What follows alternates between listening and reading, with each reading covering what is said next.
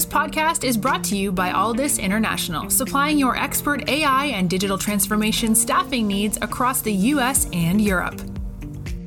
Today, you are listening to our AI in Action series, where leading minds in AI from across the world share their story, success, and advice. AI in Action cuts through the hype and explores the true impact of artificial intelligence in our world today.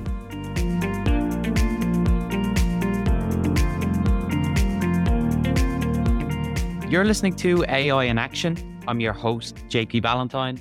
Our guest today is Eddie Qureshi. Eddie is the founder at Valorant Health. Eddie, welcome to the show. Thanks, JP. Great to be here.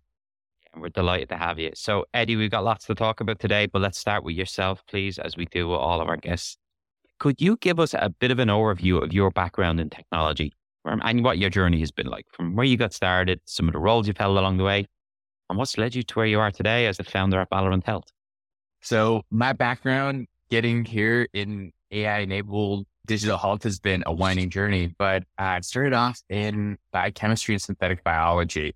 I'm a lab trained scientist and was pipetting things from one place to the other, applying the some of the foundational concepts around data science to biochemistry, which is what synthetic biology is. But over time, really my driving force has been creating better and better access to care and healthcare specifically. So for a while, I was working in early stage drug discovery, as well as medical devices, diagnostics before coming to digital health, which I really think is the, the biggest move to increase access to care, not in just the United States, but potentially around the world. I was born and raised in Lahore, Pakistan, and this is pertinent to my journey as well, because my grandmother was one of the first female physicians in the country. And I got to see firsthand and experience how lack of equitable access to care can affect communities and have these ripple effects. After that, my family and I, we immigrated, passing through seven different cities and three countries, two continents. And we ended up in a small town in rural Arkansas here in the United States. And over here in this town of less than 10,000 people, it was surprising to me as, as an immigrant, as somebody whose family had worked in healthcare about how many boundaries and barriers to accessing care still existed here in the US. So for me, it's always been about how do you continue to move the needle on getting more and more people access to care? Because here in the United States now, 57 million people live in under and unserved areas. That is more than the populations of Australia and Canada and Luxembourg combined. And not only is that just wild to me, but that problem is actually being exacerbated in the last few years as a lot of the healthcare facilities in some of these under and unserved areas are closing at five times the national average. So that's why we're here at Valorant Health. We build an AI enabled marketplace to help that connectivity happen in a smart, efficient, and reliable way. Really, we see this as health, digital health 2.0. We're going to open up the healthcare economy and give patients in these under and unserved areas greater access to their own health data and their health care, care activity. And we do this in partnership with about three dozen different digital health partners across the country. Amazing. Thank you so much for the background and really appreciate you giving us the motivations behind launching Valorant Health. So you launched the business in spring of 2019. So you're just past your four and a half year mark recently. Can you talk to us about the, what the journey has been like today, particularly from the early stages of coming up with concept, building out the first models, ingesting all the data? Talk to us about some of the unique data, data science, data engineering, AI, components and aspects of that build and take us up to where you are today in the most current version of the Valorant Health platform. If Valorant Health was a child, which is sometimes they, people compare startups to that, I'd be getting ready to put uh, in you know first grade. So that's it's that part the journey. For us, my background has been in applying AI, machine learning to deep sciences, right? So synthetic biology. So I was familiar with the concepts large big data and how to leverage it. But this was out of my area of expertise. So this is where JP, and I'm sure you'll appreciate It was about finding the right folks to join the team to help move our mission forward. For the first year of the build, it was really surrounding ourselves with the right team that was going to be part, setting up the fundamental framework on which we could build company and start helping these people. So both having that mission alignment and then going out and starting to build out these people, both from uh, advisory board members. Glad to say that we did end up getting some amazing ones to join the team, including the ninth secretary of the Department of Veterans Affairs from the Obama and Trump administration, Dr. David Shulkin ended up joining our team. And we ended up having some amazing folks join us, as well as our chief medical officer, who was deputy inspector general of Navy medicine, Dr. Paul Hamer. Um, and here we really started building not only with the policy and technology infrastructure, and like you're saying, the AI piece, which was for us specifically on how do you personalize that care accessibility and also make it do it in a culturally sensitive way where specifically we work with a lot of folks in black and brown communities from the veteran health administration side and we also work with a lot of indigenous communities and actually bring digital health especially the mental health behavioral health and primary care space to these communities so for us it's about how do you create that culturally sensitive equitable access to care and ai is a really big piece of that not only are we actually dealing with novel data sets in a sense, but not losing the humanity within that because we are seeing some of the demographics and populations that have been traditionally overlooked in medical literature. In your introduction and the backstory to Valorant, you reference how these underserved areas are losing some of their health systems and they're not keeping up to date with modern services. When you look at the success that Valorant Health has had over the past four, four and a half years, what are some of the examples that you can share with us where you've impacted a community and it's resulted in better treatment, more access to treatment? Can you think of some examples that you can share with us which really demonstrates how Valorant Health has had a positive impact on this space? So, where we first started, it was around going and providing this care connectivity for us. And even as we're building out the technology infrastructure in an early stage team, you do everything. There's all the different hats you have to wear as a founder and CEO. And one of those stories really sticks in my head as the prime example of what we're doing and what uh, our team gets up and does every day and why it's so impactful, which is we started working with a, an indigenous nation based out of North and South Carolina. And when we first arrived, we got a set of patient information for a couple, 74 and 75 years old. They had been waiting for care for 10 and 10 and a half months, respectively. They had preliminary diagnosis in schizophrenia and bipolar disorder, respectively. For us, it was really important to use our technology to make that connectivity happen as quickly as possible, take a virtual first approach without losing sight any additional care that might be needed as well. And I'm happy to say that we were able to connect them up in within 15 hours. And within 24 hours from the first patient handoff, they were able to go get prescriptions they needed. That's a prime example of what we do. Most of our appointments and connectivity happen within the first 24 hours. And as we mentioned, that this problem is really exacerbated in certain geographies and around the country and for us, it's really important to make sure that we can use and leverage technology and AI to bridge that gap. Because in some of these communities, they're facing additional financial struggles. And that's what's causing the health systems in those areas to start shutting down at an alarming rate. So this is not only something that is needed for now, but it's actually something that's going to become more and more prevalent in the future. And we really think this is this huge community, 67 million people, which accounts for roughly $820 billion that's going to be spent in healthcare on an annual basis, is going to be the forefront. This is the next biggest frontier in healthcare, in the largest healthcare market in the world that we need to be mindful of.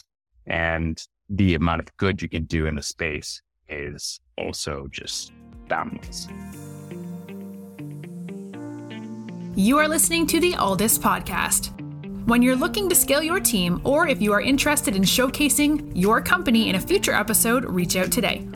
Or if you're in the market for a new role, visit our website to view open positions www.alldus.com.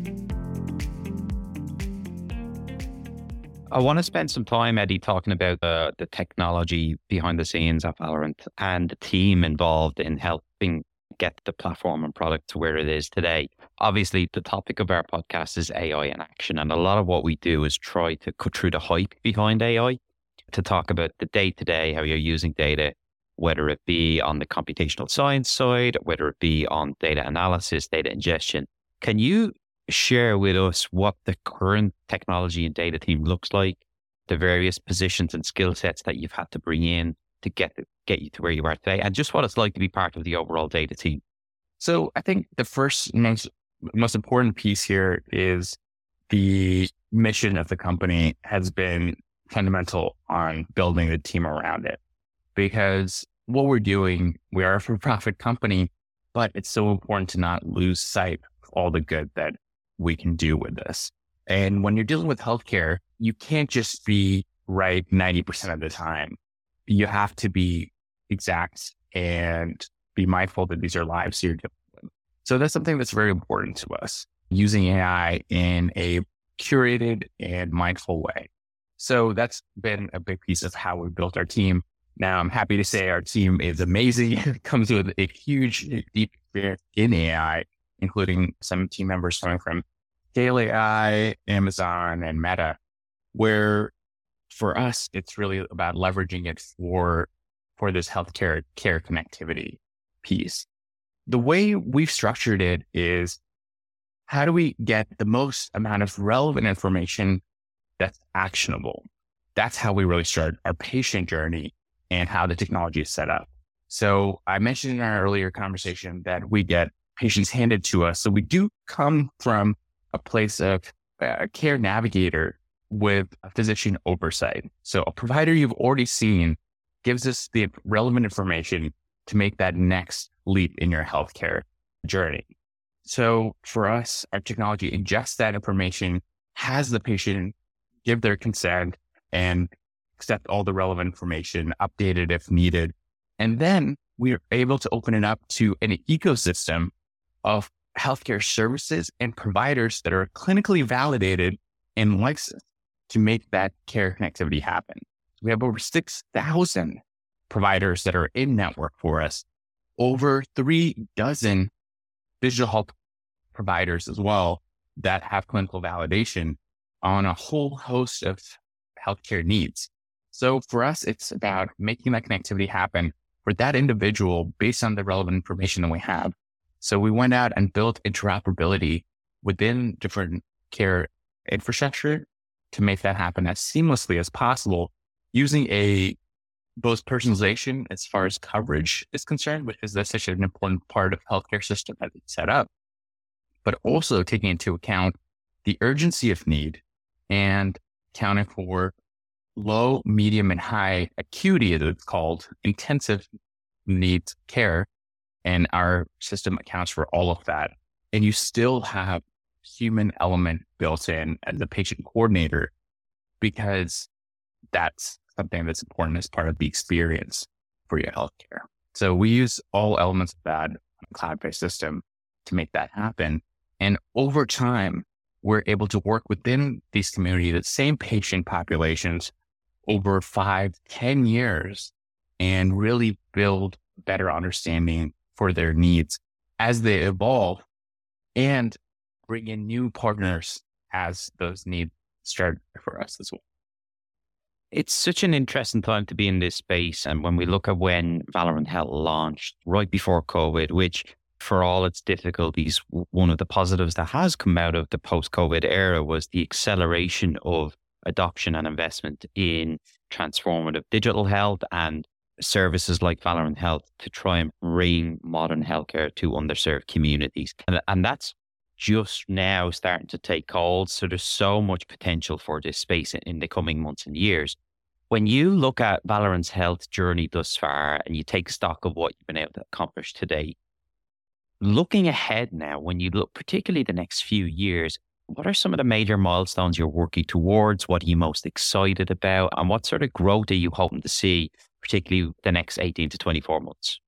We're lucky enough to be listed for 30 under 30 for social impact this year for the work that we've been doing. And that's really a testament, I think, to what's going to happen with the Valorant Health journey over the coming years. For us, it's on the technology piece. It's so powerful to be able to have that interoperability that's seamless, that's end to end, giving patients essentially one key to unlock all of their healthcare as they float between different systems, between payers, between providers. And that's the fundamental vision that we're building. And I can, I'm very proud to say that we're closer to that reality than we sometimes tend to think. Our team actually built and launched a single sign on feature. So just as easily as you can bounce it around different softwares with a single click, like login with Facebook or login with Google, we log, we launched a login with Valorant single sign on piece. The reason why that's so important is it allows patients to go from end to end through all these different services without losing track of where they are in the journey and being able to pr- bring that relevant information back to their primary care providers. That's the technology stack and where we're going. What we're able to build in, why I mentioned this as the largest healthcare frontier that's still untapped is because of three major waves. You mentioned the what happened under COVID and how this technology was able to get really advanced in a certain sense. So that's number one for sure. That technology has matured a lot in virtual first care in not just the last three years, but actually the last 10, where we're able to see that this is a viable option for providing a lot of care. Number two is actually policies have evolved a lot in the last five years where we're able to have patients request information and providers have to provide it in a digital and scalable way. And a lot of the major systems actually made technology infrastructure plugins to make that happen. Now, the last one is actual physical infrastructure. So if we're mentioning these geographic areas that these 67 million people are living in, that has been traditionally less accessible because of limits in broadband. This current administration really has focused on a huge plan to make that care connectivity scale in the next few years. So not only is this huge market, these huge populations finally able to get access to broadband, able to actually change healthcare in possibly the most significant way that we've seen potentially since COVID. So for us, it's about taking these macro level effects and building the actual infrastructure on which we can make that connectivity happen in a reliable way where, where this boom in digital health now leads to how do you actually navigate between them? With the internet taking off, we needed a landing page to help us navigate to the actual end goal we were looking for, the actual page we were looking for. That's effectively what we're building in healthcare, being able to parse between wellness, clinical, primary mental health, behavioral health, and do it in an automated way that's actually approachable because healthcare just can't be overlooked as far as experience and payments are concerned. Final question from me, Eddie. We were talking about this uh, off air and the importance of getting the message out for Valorant Health, in part due to the need to continue to add talent in this space. AI data talent who have a background and experience in healthcare, very short supply, very high demand. So attracting talent in the startup world is always an uphill battle. You've had great success with bringing people in to join you on this mission. But from what we've talked about, there's more growth in store.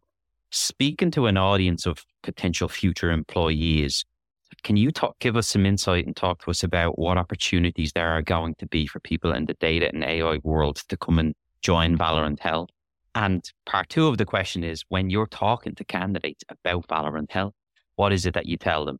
We're hoping to be able to grow our team by about five times in the next six months. So huge boom coming for us. And like you're saying, finding the right talent and the right people is what's brought the company to where it is today. And I'm a firm believer that's what's going to take us to the next level as well. What we're looking for is people who are constant learners because the field is moving forward in such a massive way with new tools and new ways to leverage that constantly coming out, being able to problem solve in a high fast paced environment and also using data, not just as a collection tool, but actually figuring out how to best bring it back to the mission of the company. And that's where for us, it's, we've really seen the good and the great team members that we brought on re- really show themselves is taking these novel data sets that we're counting for the very first time and seeing how do we actually keep bringing it back to the mission, keep scaling it and building it in a way that's going to not only be exciting, but actually impactful. Because those are the two things that we really look at is always asking ourselves the question of what are we building and why? So using these tools, having a background in it is helpful, but I truly believe that being able to be a constant learner is the thing that really differentiates. Eddie, thank you so much for coming on today and talking to us. I was really looking forward to this particular episode, just given the success that Valorant Health has had and the space that you're operating in. And from hearing you talk to us about the mission, the backstory, and most importantly, the road ahead, there's so much potential and it's such an exciting space.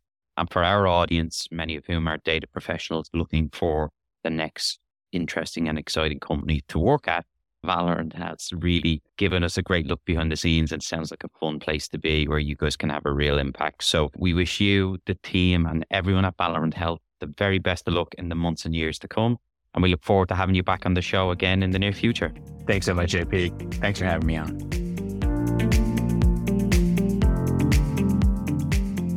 Thanks for listening to this episode of the Alldus Podcast. If you enjoyed today's episode, don't forget to subscribe, rate, and review.